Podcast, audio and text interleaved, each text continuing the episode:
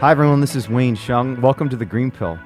This is a podcast about change and especially about how huge personal changes can lead to huge social changes. But to understand change, we have to understand ourselves, right?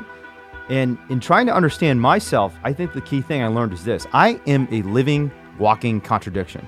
I've been a corporate lawyer, but I've been arrested a dozen plus times for protesting corporations.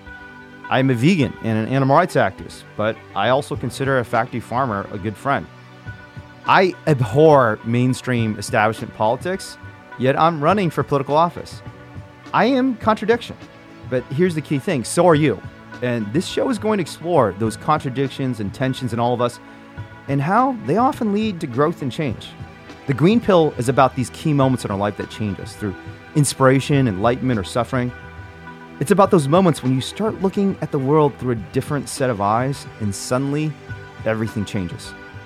And it's when you come to these realizations that not only you change, but our entire society can change. So, in this podcast, we're going to take the green pill with a number of amazing people.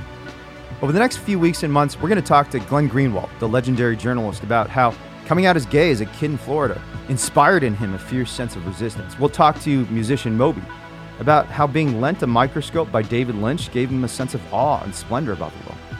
We'll talk to journalist Nelufar Hedayat about how the bombs landing around her when she was growing up in Afghanistan transformed her into one of the bravest journalists on the planet. But above all, we're going to talk about you. Now, I don't mean that literally. I don't I can't have every one of you on the show, although I'd love to have you on the show. But what I hope these stories will show with these remarkable people is that for all the amazing things these folks have done, they're just like us. We all have had experiences that have shaken us, choices that have changed us, transformations that define who we are today.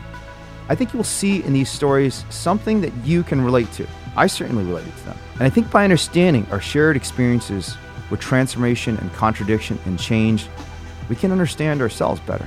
But maybe more important, we can understand how to transform the world.